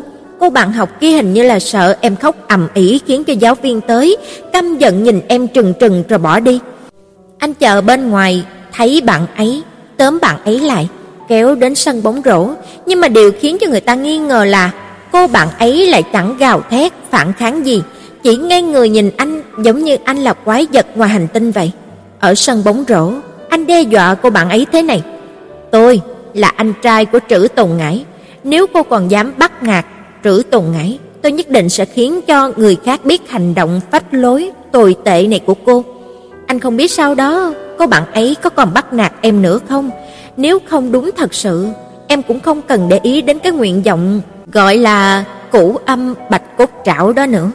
Gần đây thời tiết không ổn định và vẫn là câu nói kia, em muốn đi Bắc cực hay là Nam cực đều được, không cần phải lo lắng đến chuyện tiền bạc, nhưng là phải biết tự chăm sóc chính bản thân mình, chọn một công ty du lịch thật uy tín. Anh xin em đừng bao giờ đi du lịch một mình, một cô gái mà đi như vậy sẽ khiến cho anh rất lo lắng. Còn nữa, đây là điều quan trọng nhất, nếu anh biết em lại mắc mưa rồi cảm rồi hát xì, anh sẽ lập tức ngưng hẳn tiền viện trợ, có hiểu chưa? Anh trai, Mạc Ân. Mạc Ân mở trang web, chép số điện thoại cùng địa chỉ, sau đó dựa vào ghế, tưởng tượng đến biểu cảm của cô bé con khi nhận quà, nghĩ nghĩ một lúc, trong lòng lại thấy ngọt ngào. 27 ngày sau, Tùng Ngải nhận được một bưu kiện rất lớn, bên trong là một bức tranh anh tự phát họa, nữ nhân vật chính là Tùng Ngải, còn có một dây chuyền mảnh với mặt hình thú chú bướm bằng pha lê, còn có một bộ váy màu xanh giống hệt với lễ phục của Scarlett O'Hara, một chiếc bút iPen dùng để viết, mấy hộp thuốc bổ máu cùng với rất nhiều, rất nhiều những thứ cô đã từng ước nguyện nhưng lại lãng quên từ lâu. Quan trọng nhất là hai chú gấu bông, một giống anh, một giống cô, một chú tên là Tiểu Ân Ân, một bé tên là Tiểu Ngải Ngải. Nếu có một ngày bọn họ không thể tiếp tục thương yêu nhau nữa, anh hy vọng hai đứa nhóc này có thể thay hai người, tiếp tục yêu thương đối phương. Năm nay Tùng Ngải thi đại học, cùng trường với anh nhưng lại khác khoa, chuyện này đối với tôn Ngải mà nói, chỉ cần dùng cố gắng và may mắn mới có thể làm được. Cô làm được bởi vì cô có một anh trai tốt nhất trần đời. Cả hai hẹn nhau lên sân thượng nhà của Mạc Ân chúc mừng. Anh mua bia, một cái bánh ngọt cùng những đồ ăn vặt mà cô thích nhất, vừa ăn vừa nói nói cười cười vui vẻ. Lã Mạc Ân nói với cô, những môn học tự chọn nên là chọn giáo sư nào thì tốt, mà cô lại nói, vì an toàn của Chu Ly Uy, tốt nhất là anh tránh xa cô ta ra 3 km, bởi vì từ giờ trở đi, Tồn Ngải dùng hai ngón tay so so mắt mình, rồi lại chỉ chỉ mặt anh, "Em lúc nào cũng sẽ theo dõi anh hết đó." Chu Ly Uy cùng Mạc Ân cùng thi vào một trường đại học, cùng một khoa, cùng tham gia một hội nhóm, mục đích theo đuổi Lã Mạc Ân vô cùng rõ ràng. May mắn Lã Mạc Ân rất lạnh lùng, và cô nàng kia mà còn trực tiếp, anh sẽ lẫn càng xa, nhưng trốn xa như thế nào thì bạn học vẫn là bạn học, lúc nào cũng có thể gặp nhau, cũng nên có một bạn nam khác theo đuổi. Chu Ly Uy, điều này không chỉ khiến cho anh nhẹ nhàng thở ra, cũng làm cho tâm trạng của Tùng Ngải vui vẻ. Anh ôm bụng cười to nói: "Thảm rồi, vậy em muốn mình là địch với toàn sinh viên nữ trong trường à?" "Vì sao?" Tùng Ngải há hốc mồm. "Bởi vì một nửa sinh viên nữ trong trường đều yêu thầm anh rồi." "Hơ." Phản ứng của cô là một giọng mũi cùng với một cái biểu môi. "Về phần Lý Uy, em yên tâm, cô ta đã có bạn trai." Mà Ân nhắc nhở. "Sao anh biết được đó là vì cô ấy đang muốn làm cho anh buông lơ cảnh giác mới tìm đại một tên bạn trai làm cảnh, nó không chừng cô ấy muốn từ bạn thân rồi thành lập mối quan hệ mới với anh đó, lấy lùi để tiến. Có nghe hay chưa hả?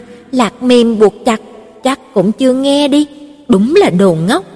Ừ ừ, cô Goro Mori đã chuyển thành chuyên gia về giới tính rồi. Anh giật nhẹ mái tóc cô, kéo đầu cô sang một bên, thuận thế Tồn Ngải dựa mình vào lòng anh. Còn gái là một chuyên gia giới tính trời sinh rồi, phái nữ luôn hiểu thấu đáo chuyện tình yêu so với đám con trai nhiều lắm. Nói như thật vậy. Mặt Ân cười nhạo, vốn là thật mà, cho dù hai người kia không diễn mà là người yêu thật sự của nhau, anh làm sao mà biết được bọn họ sẽ thiên trường địa cũ? nó không chừng so sánh tới so sánh lui, giảm cô ấy có thể viết ra được một bản kết quả trên thế giới này không ai có thể thay thế Lã Mặc Ân trong cảm nhận của cổ. Đến lúc đó anh làm sao bây giờ? Khí thế của Tồn Ngải bất ngờ. Lòng dạ hẹp hòi quá, sao em cứ phải giả thiết tình huống như vậy? Đến anh cũng phải nghĩ cô ta cũng có ý với mình. Cái gì gọi là lòng dạ hẹp hòi, bằng không anh nói xem, làm sao cô ấy cứ đến nhà anh hoài vậy? Làm sao làm sao mà nghĩ thì để em nhắc anh, nếu chúng mình xong rồi, không phải cô ấy là người thứ nhất bổ sung vào sao? Chuyện đấy chỉ nói đùa. Mà ân bảo vệ Chu Ly Uy vì anh đã dần già xem cô nàng như là bạn tốt, cũng dần già chấp nhận khả năng của bạn mình. Ôi, em không tranh cãi với anh nữa, cứ đợi sau này chúng ta xem là em đúng hay là anh đúng. Tồn Ngải quay mặt. Được, được đấy, đánh cuộc đi. Ờ, nếu cô ấy không lấy chồng cả đời, anh thua, nếu cô ấy gả cho người khác, em thua. Mạc Ân bắt đắc dĩ cười. Tùng Ngải rất là tự tin, ai bảo kết cuộc của Ly Uy không gả cho anh thì cũng gả cho người khác, mà sao cô bé không nghĩ tới chuyện người thắng cuộc cuối cùng chính là Ly Uy, vừa thắng lại vừa ôm được anh chàng ngon lành nào đó về nhà. Thế nhưng có thể trách ai được, là anh đã khiến cho lòng tự tin của Tồn Ngải phòng to như thế, là anh tạo dựng cho cô một niềm tin vững chắc Trái tim này đã nằm gọn trong tay của cô bé con ấy rồi. Hai người bắt đầu nói chuyện về trường đại học, rồi qua chuyện kế hoạch cho cuộc đời mình, lên lịch cho kỳ nghỉ đông sẽ đến qua đông chơi ba ngày, hết chuyện này tới chuyện khác không ngừng. Sau đó khi bia vẫn còn chưa uống xong, Tùng Ngải đã ngà ngà say, cô mở to đôi mắt lờ đờ, tựa vào vai anh, rồi không hề báo trước, nước mắt tí tách chảy xuống. Có chuyện gì vậy? mà ân đỡ cô, để cô tự người vào lòng mình. Anh, anh nói xem, có phải mẹ em không tốt không? Tùng Ngải chần chờ. Cô ấy rất tốt. Lã Mạc Ân đã gặp cô trữ vài lần, cô rất quan tâm, săn sóc, cũng rất tin tưởng và Tùng ngãi. Cô không lo lắng chuyện con gái mình có bạn trai, bởi tin con gái biết chừng mực là như thế nào. hơn nữa qua vài lần nói chuyện, cô trữ cũng rất là tin anh. Nếu mẹ là người phụ nữ tốt, vậy sao mẹ không tiếp tục chờ ba về nhà? Vì sao phải gả cho người đàn ông khác chứ? Tùng ngãi luôn luôn, luôn luôn chờ ba mình về, mỗi ngày đều chờ, chưa bao giờ bỏ cuộc. Trên thực tế, mẹ Tùng ngãi chưa bao giờ kết hôn. Khi còn trẻ, cô Trử yêu một người đàn ông, người đàn ông đó là cấp trên của cô, lại là một người có vợ. Biết làm như vậy là không đúng, nhưng vấn đề là chính cô không thể áp chế được ham muốn đến gần đối phương, vì thế bọn họ phát sinh quan hệ ngoài giá thú. Cả cô cùng người đàn ông kia đều có cảm giác tội lỗi, nhưng lại không thể ngăn cản chính bản thân mình, mãi cho đến khi mà vợ của người đàn ông đã phát hiện ra chuyện này, đau đớn cõi lòng, tìm mẹ của Tồn ngãi hy vọng mẹ Tồn Ngải có thể rời khỏi để gia đình họ lại một lần trọn vẹn. Cô Trử đã đồng ý, cho dù là ai, cô cũng nên làm như vậy. Không phải người đàn ông đó không yêu vợ của mình, chỉ là một cơn xúc động của tình yêu quá mãnh liệt khiến ông ta rơi vào một trạng thái mê muội rối loạn. Vì thế cô Trử âm thầm rời đi, sau đó mới phát hiện mình mang thai. Vì xúc động, cô đã sinh ra Tồn Ngải, cho rằng cuộc đời của mình đã từng trải qua một tình cảm mãnh liệt như thế, đã đủ vừa lòng, sau này chỉ thầm mong cùng với Tồn Ngải yêu thương nhau cả đời. Không nghĩ tới, lúc mà Tồn Ngải học cao nhị, cô lại quen biết một người đàn ông khác, người này là con lai, mang dòng máu Mỹ, cũng là một khách hàng của công ty cô. Ông ta đã ly hôn với vợ trước, còn cũng đã học đại học, khi đến Đài Loan làm ăn, công ty phái cô đi đón tiếp. Sau vài lần tiếp xúc, hai người dần già nảy sinh cảm tình. Bởi vì sợ ảnh hưởng tới tâm trạng của Tồn Ngải, đợi cho đến khi mà cô bé thi đại học xong mới giải bài tất cả. Khi cả hai kết hôn, nếu Tồn Ngải không muốn, cô bé vẫn có thể ở lại Đài Loan học tiếp. Nếu Tồn Ngải chấp nhận, cô trữ tự nhiên hy vọng con gái mình có thể đến nước Mỹ sống. Kết quả, Tồn Ngải chọn người trước. Vì việc này, cô trữ đi tìm Mạc Ân, vì cảm thấy có lỗi với con gái của mình, nhờ anh tiếp tục để ý tới Tồn Ngải. Cô nói bản thân cô thật sự rất ích kỷ, nhưng nhiều năm một mình đã khiến cho cô ngộ ra, tương lai Tồn Ngải sẽ có cuộc sống riêng của mình. Cô bé không thể mãi đi theo một con đường với mẹ mình, mà cô tuổi càng lớn lại càng sợ hãi khi chết trong cô quạnh.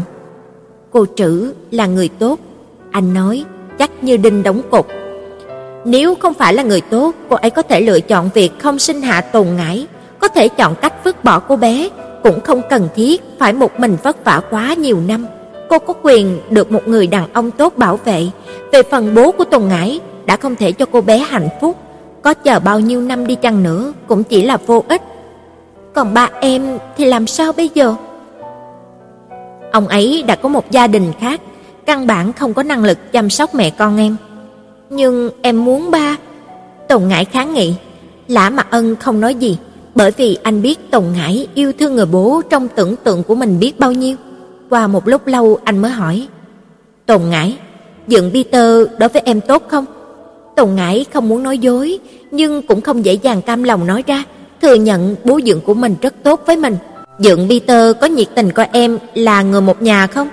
Cắn chặt môi dưới, lâu thật lâu cô mới miễn cưỡng gật đầu. Em cảm thấy Dượng có cách để khiến cho cô trữ hạnh phúc không? Rất đáng ghét, sao anh cứ ép người khác thế? Không thể nói dối, nhưng mà cô lại rất ghét những lời nói thật này. Rõ ràng Tùng Ngải hiểu, ánh mắt Dượng Peter nhìn mẹ cùng ánh mắt anh trai nhìn mình giống nhau, nếu không phải là yêu thật nhiều, sao có thể có được ánh mắt quyến luyến như thế? Chớp chớp hàng mi, Tùng Ngải lại ép mình gật đầu lần nữa. Vậy là đủ rồi. Cô trữ đáng giá để một người đàn ông tốt yêu thương mình. Cô cũng không cần phải lãng phí thời gian chờ đợi người đàn ông chẳng đáng để vào đầu. Em yêu mẹ em sẽ đứng ở góc độ của mẹ mà nghĩ, một ngày nào đó em lớn lên, em sẽ giang cánh bay cao, em sẽ bận không có thời gian mà nhớ lại. Còn cô trữ, cái già, tuổi tác sẽ khiến cho cô không thể sống vai cùng em nữa. Khi đó cô cần một người không vội vã, có thể ngồi xuống nói chuyện với cô, tâm sự với cô, cùng nhau để hết con đường sinh mạng còn lại của cuộc đời.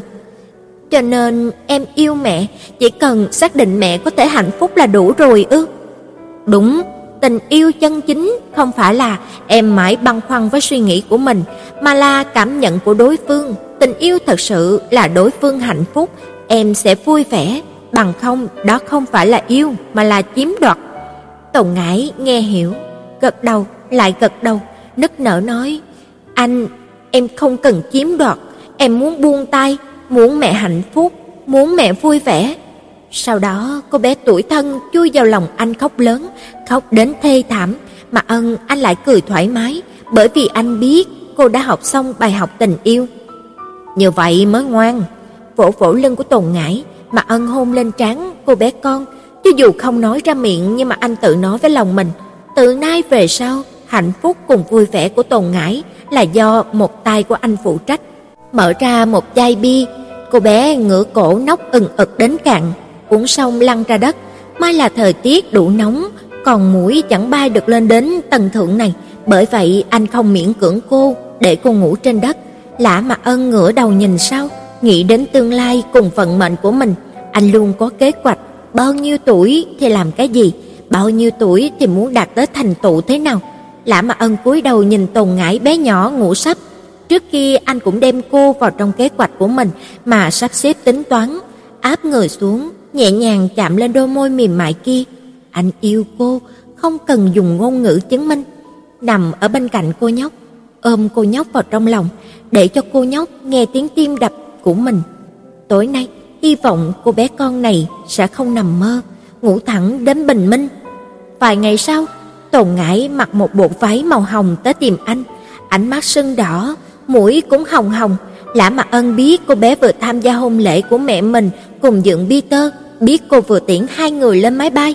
Anh biết cô cần gì, vươn tay, một tay Lã Mặc Ân kéo cô bé con vào trong lòng của mình. Anh ôm lấy cô, nhẹ nhàng lắc lư thân thể, anh biết cái nôi có thể làm cho trái tim trẻ con dịu xuống, tương lai anh cũng muốn mình là chiếc nôi của cô, vì cô mà đông đưa hạnh phúc, đông đưa niềm vui cùng một trái tim yên bình. Anh yêu em, em gái thương mến. Để ủng hộ kênh, quý vị có thể để lại bình luận cũng như chia sẻ hoặc có thể ủng hộ tài chính trực tiếp về các địa chỉ đã được ghi ở phần mô tả.